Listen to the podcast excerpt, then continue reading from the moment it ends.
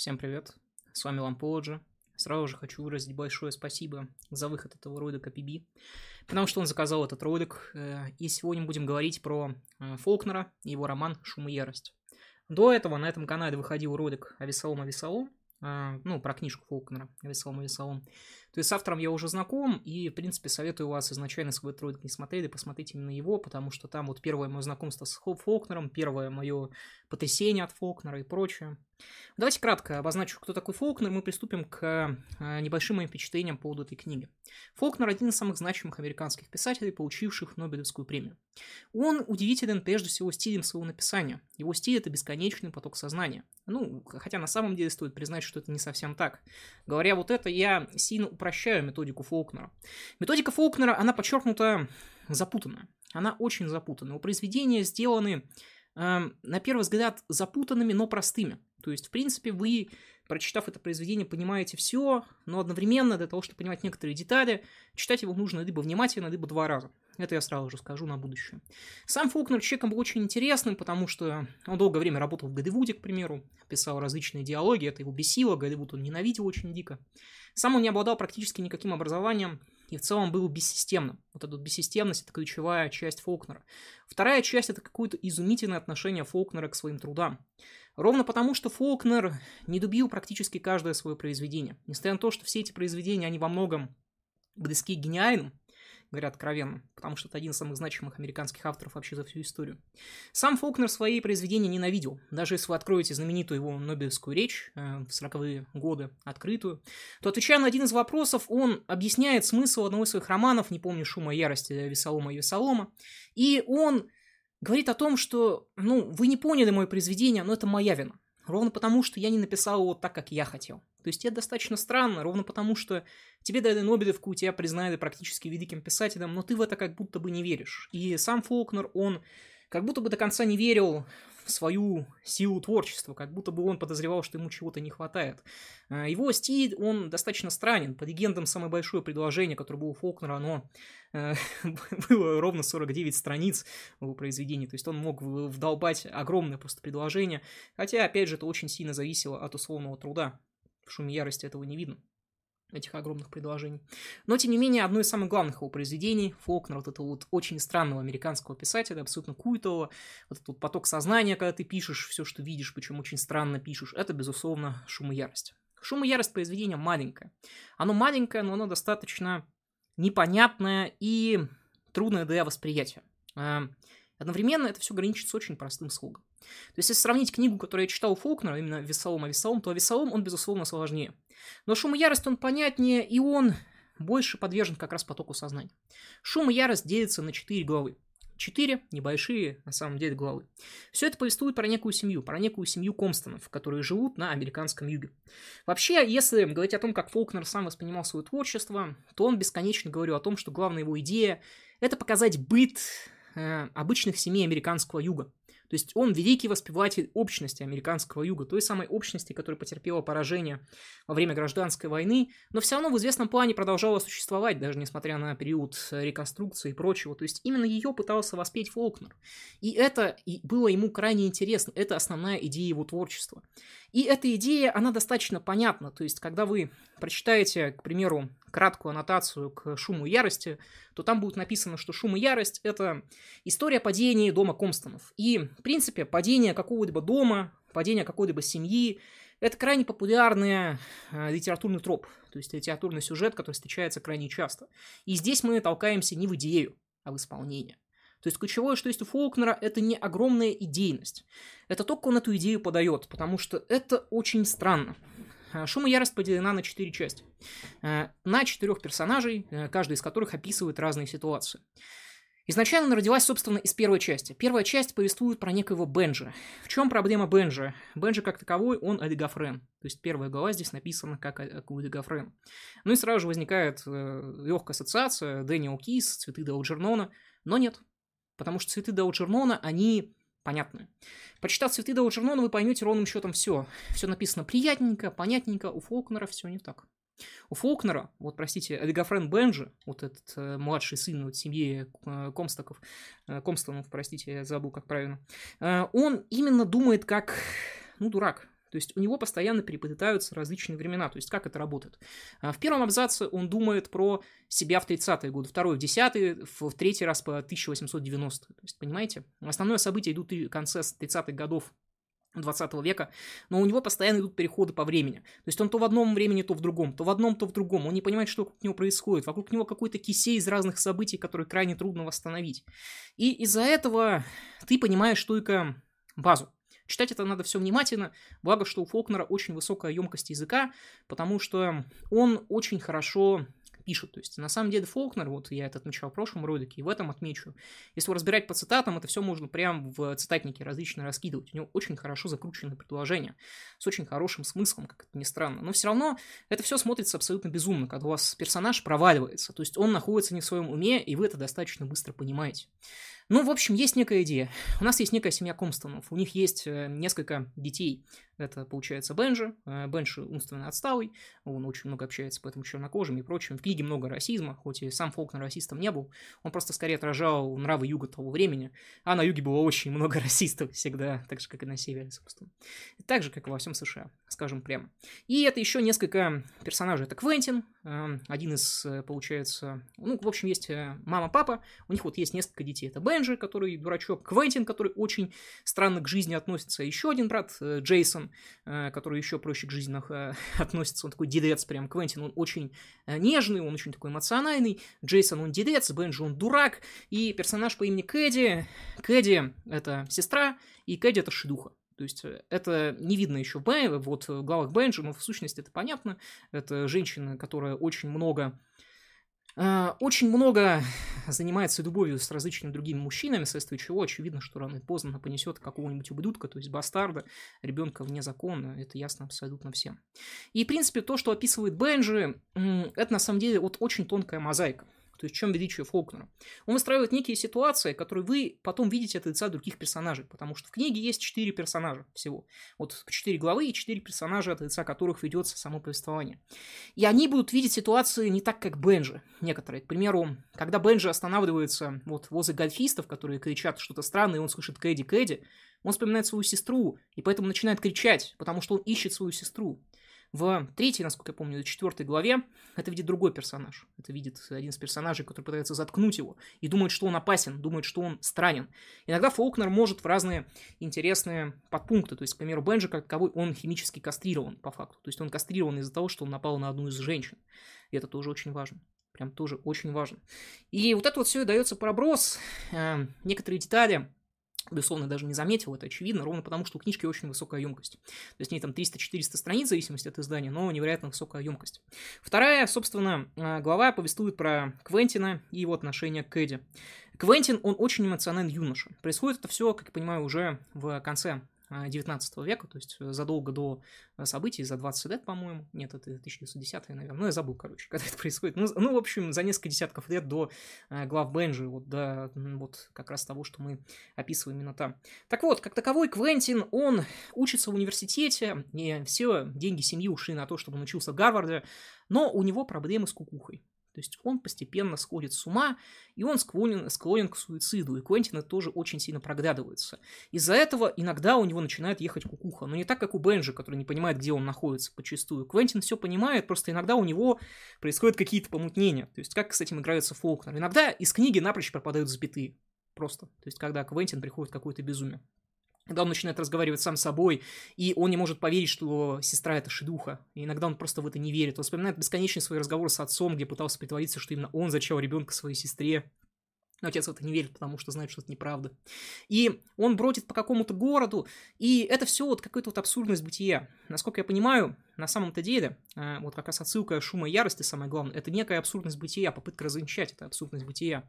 Квентин гуляет по какому-то городу, он гуляет по нему, гуляет, и все это заканчивается одним. Квентин настолько сходит с ума, что он заканчивает жизнь самоубийством. Я описываю это очень кратко. Глава Квентина это, самое сильное, что есть в шуме ярости, ровно потому, что, видите, юношу, и он очень обаятелен, он очень понятен, вы понимаете все его неприятие этого мира, вот эту вот тоску по сестре, которая повела свою жизнь куда-то не туда. Э, вы видите, как он кормит девочку пирожным и понимаете, что он просто добрый человек во многих отношениях. А потом вы понимаете, что у него шиза какая-то в голове, что он как-то себя тоже очень слабо контролирует. В общем, итог Квентина таков. Квентин топится. Топится. Причем это упоминается несколько раз. Затем уже а, третьим сыном замечательным Кстати, что я вспомнил, у «Шума ярости» есть замечательная экранизация Джеймса Франка, который все засрады за что Джеймс Франко бездарь, так что если будет, э, если будет э, время, то посмотрите вот эту вот экранизацию. Я сам не смотрел, но Джеймса Франка уважаю за великий фильм «Дизастер Арти», ставь лайк, если знаешь, что это такое, это просто великолепно. Так что я в талант Джеймса Франка верю просто за запредельно, но тем не менее, Квентин погибает. И э, повествование опять уходит в конце, конец 30-х годов, как раз к одному из сыновей, именно Джейсону. Джейсон, он глава семьи теперь, вот так уж получилось. Семья практически вся вымерла, э, на его плечах олигофрен, на его плечах негры, а сам он дедец. Он занимается одним, он зарабатывает деньги. На его плечах также осталась э, дочка его сестры, э, которую зовут Квентина, в честь погибшего брата как раз. И Джейсон, он персонаж скорее неприятный, откровенно говоря, но в некоторых вещах понимаем, что это. Джейсон, он самый понятный из всех. Третья глава этого произведения, она понятная максимально. Там все раскрывается абсолютно прям. Джейсон как таковой описывает то, что ему приходится делать для того, чтобы содержать эту семью. Э, мать, э, с которой все хуже и хуже, потому что она ипохондричка. Вот эту дочь своей сестры, которая непонятно с кем э, тусуется, прогуливает школу, постоянно с кем-то. Но она, короче, унаследовала от Кэдди вот эту вот похотливость. И это Джейсону безумно не нравится. Его отсталость от брата и одновременно ощущение, что вся его семья хотела бы, чтобы жил сейчас именно Квентин, а не Джейсон. Потому что Квентин, он был добрый, Квентин, он был романтичным юношей, а Джейсон, он делец, он зарабатывает деньги. Так уж получается. Джейсон персонаж неприятный, скажу честно, по многим причинам, которые в книжке описаны. Но, тем не менее, описывается все это крайне талантливо. То есть то, как чувак пытается спасти свою семью, описывается быт этой семьи, и все это очень талантливо. Опять же, здесь и проявляются вот эти вот моменты, когда э, как раз поведение Бенджи, оно прям расшифровывается по-настоящему. Ну и на самом-то деле, в чем еще ключевое какое-то вот такое вот отличие Авесолома, Авесолома и Шума Ярости? Авесолом, Авесолом это вот сюжетное произведение. Оно имеет прямой сюжет. Шум и ярость тоже имеет достаточно прямой сюжет, но у него очень неочевидная концовка. Как ее обычно описывают. Четвертый акт, он описывается уже не от «я», Тут Фолкнер начинает всех описывать от третьего лица. То есть раньше все это шло от первого по факту. Мы прям видим мысли Джейсона, Квентина и Бенджи. То теперь это все меняется. Теперь мы видим всех персонажей со стороны. Джейсон ищет э, непосредственно свою племянницу, которая опять с кем-то укатила, но не может ее найти, потому что она сводила. Как когда-то сводила ее мамка непонятно куда. И Джейсон испытывает злость по этому поводу. Из-за этого он там дерется с каким-то поваром, который чуть его тесаком не убивает, но тем не менее, э, вот э, книжка заканчивается каким-то вот диким портелем, ровно потому что Бенджи как такового везет один из черных служек в условную э, церковь, э, нет, на кладбище он его везет, и когда он его везет, э, он забывает, что Бенджи аутист, который он плохо относится к тому, когда что-то идет не так, как привычно. И э, как раз Лестер, э, как таковой, вот этот черный негр, слуга, он пытается объехать в памятник флага конфедератов по другой стороне. И он поворачивает в эту сторону, и Бенджи начинает бушевать, то есть начинает кричать, как сирена. Это пугает негра. Он отскакивает от него, вдруг из ниоткуда появится Джейсон, который быстро поворачивает эту вот машинку. Я, кстати, не помню, что это, это было, полоска или машинка в сторону. Кричит, больше я тебя никогда, сука, не выпущу. И возвращает Бенджи домой. На этом как будто бы заточение вот этого бедного Бенжи заканчиваются, описывается синева его глаз и абсолютное спокойствие. То есть у книги нет самого важного, у книги нет разрешения вот всех этих задач, которые были дадены в начале. Мы на самом деле, когда говорим, что эта книга повествует о каком-то падении дома, это не совсем так, дом-то не упал, очень ирония, потому что Джейсон как таковой есть. И думается мне, Джейсон, судя по некоторым его а, приколом, он, в принципе, вполне себе может продолжить свой род и, в принципе, относиться ко всему достаточно девически. Это попытка показать некую как бы так объяснить, э, некую судьбинушку небольшой семьи, да, то есть то, как в этой семье все происходит, насколько все в ней неправильно, насколько в семье много разных подаспектов, вот именно показать бытие. Если говорить про книги, которые я читал и которые схожи с этой книгой, то неожиданно это будет фэнтезия, от Питера Крауда. Неожиданно, потому что схожесть вот этой вот техники как раз э, потока сознания, на крайне э, похожа. Хотя, опять же, каждая глава Весолома, она очень сильно отличается, и это делает огромную честь Фолкнеру, ровно потому, что Фолкнер в этой книге показывает, что он писатель близкий к великому.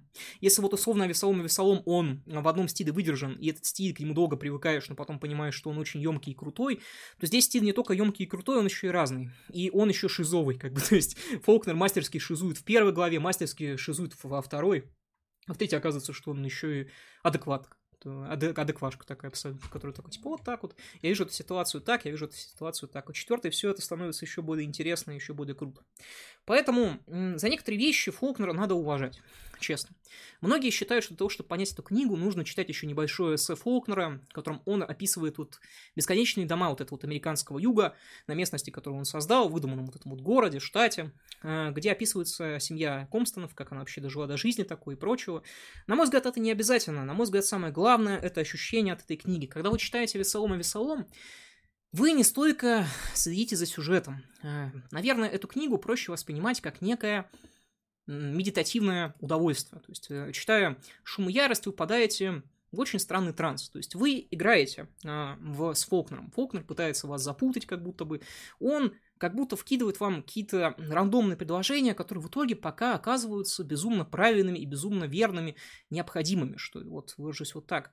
И в итоге, в принципе, могу сказать, что книжка-то э, крайне интересно, тут как бы без особых проблем и без, особых, э, без особой критики. И это одна из лучших книг, что я читал вообще, наверное. То есть, э, скажу честно, «Весолом и весолом» мне понравился больше, ровно потому, что он про более ранние времена и про американский юг там больше, и он чисто более сюжетная вещь. Но «Шум и ярость» — это дико мощная вещь. То есть, это прям мощь, мощь, модернистская мощь вот от такого вот романа, концептуалистская до ужаса. Я не знаю, почему она конкретно Фолкнеру самому не нравилась. Может быть, потому что Фолкнер хотел еще круче, хотел еще что-то позаковыристи, хотел еще что-то более непонятное. Но то, как он ведет игру с читателем, это вот другая крайность. Помните, я когда-то говорил, вот года два назад, что я очень не люблю, когда писатель считает э, своего читателя идиотом. Так вот, Фолкнер, он вас уважает. Фолкнер относится к вам очень уважительно. То есть он с самого начала как будто бы думает, что ну ты же умный человек. И это вот описывается даже во всех отношениях его с редакторами. То есть, к примеру, когда он послал эту книгу впервые своему редактору, редактор заявил, что давай мы напишем что-либо, чтобы объяснить. Вот четвертая глава необходима для того, чтобы объяснить эту книгу. Изначально там даже четвертой главы-то не было. И Фолкнер заявил, что а зачем? Читатель же не дурак, он же и так поймет то, что там происходит. И это показывает хорошее отношение к читателю. Вот это как раз и позволяет делать шедевры, а не когда вы э, разжевываете все и потом из клювика в клювик э, кормите своего достаточно неинтеллектуального читателя. То есть э, и в этом, наверное, сила Фолкнера, сила в подаче сюжета и в том, как он пишет. Язык, еще раз, вот прям практически образцовый, суперский язык и шум и ярость. Это супер must-have, э, всячески рекомендую, там 9 из 10. Больше не поставлю, ровно потому что это не мое все равно. То есть я люблю книжки другие, но признать величие Фолкнера для меня это достаточно легко, и Фолкнер для меня очень уважаемый парень, э, я его очень люблю после вот этой вот книжки, потому что и у меня есть желание когда-нибудь прочитать другие его книжки. Ну, благо, что это произойдет, видимо, уже не скоро, потому что у нас близится месяц фэнтези. А «Шум и ярость» — это круто. «Шум и ярость» — это круто. Остается только посмотреть фильм Джеймса Франка и по-настоящему кайфануть. И все вот эти вот приколы с потоком сознания, различным модернизмом. А, кстати, интересный факт, что Фолкнер всегда отрицал влияние на себя Джойса и его Улиса, потому что Фолкнер замечал, что он его не читал. Но как его поймали за руку как дешевку, все-таки читал. все-таки читал, судя по как раз филологам, которые изучают активно весоломы, весоломы, шум и ярость. И все-таки на него очень сильно повлиял вот эти вот модернистские техники с потоком сознания. Но, справедливости ради, еще раз, все понимаемо, написано все достаточно просто, предложения простые, там вот этих вот приколов 47-страничным предложением нет, но есть другие приколы, связанные с э, построением самого сюжета, сюжета, тому, как он подается, с крутой подачей, с крутым языком. В общем, крутая классическая литература. Всячески рекомендую. Так, теперь, я никогда не хвалил людей, которые э, на бусте на меня подписываются, поэтому я хочу обозначить э, небольшое похвалу, э, собственно, тем, кто подписан на меня на бусте, те, кто мой большой друг. Начнем, собственно, с первого человека. Это Нигер Виз Биг Дик. Большое спасибо за подписку на Бусти. Э, Соломон Эпик, э, большое спасибо, что подписаны. Хуаю, э, большое спасибо. Эйден, большое спасибо. Кек Войти, не знаю, что это такое, надеюсь, правильно читал. Кек Ви Ит Лоу, окей. Акардорн, огромное спасибо. Кстати, следующая книга, которую будем разбирать, это как раз будет книга Акардорна. Миракай, огромное спасибо, что присутствует, тоже замечательный человек. Вот следующая книга после Акардорна будет Брэндон Сандерсон как раз по заказу Миракая. Михаил Щербаков, Щербаков, просто огромнейшее спасибо. Эм, я извинюсь, наверное, перед э, этими людьми, что не так часто выходит контент на бусте. Ровно потому, что я ну, не знаю, как его насытить, честно вам скажу. Простите, я что-нибудь придумаю. Дисперион огромное спасибо. И Михаил Феденюк тоже огромное спасибо. Это люди, что сейчас подписаны платно. Им огромное спасибо, что они меня поддерживают. Огромное спасибо, что так или иначе терпят э, мое простаивание вот этого вот контента на бусте. Смотрят видосы с Бэтменом великолепные и многое другое. Думаю, я в будущем сделаю просто плашку, но иногда буду зачитывать это вот все. Ну и Пиби огромное спасибо, что тоже заказывают различные видосы и прочее. Если там что-то заказываете, то э, на здоровье. Э, сейчас, благо, очередь постепенно начнет разгружаться. Осталось всего два произведения, и наша очередь, в конце концов, будет свободна. Думается вот так. Надеюсь, вам понравился этот подкаст. Надеюсь, вам понравился Фолкнер. Получилось не так здорово, наверное, не так, объемно, как первый раз. Но первый раз у меня прям были прям горячие эмоции. А шум и ярость — это то, что я ожидал от крутого автора. Думается вот так. Так что за сим все. Большое спасибо за внимание и пока-пока.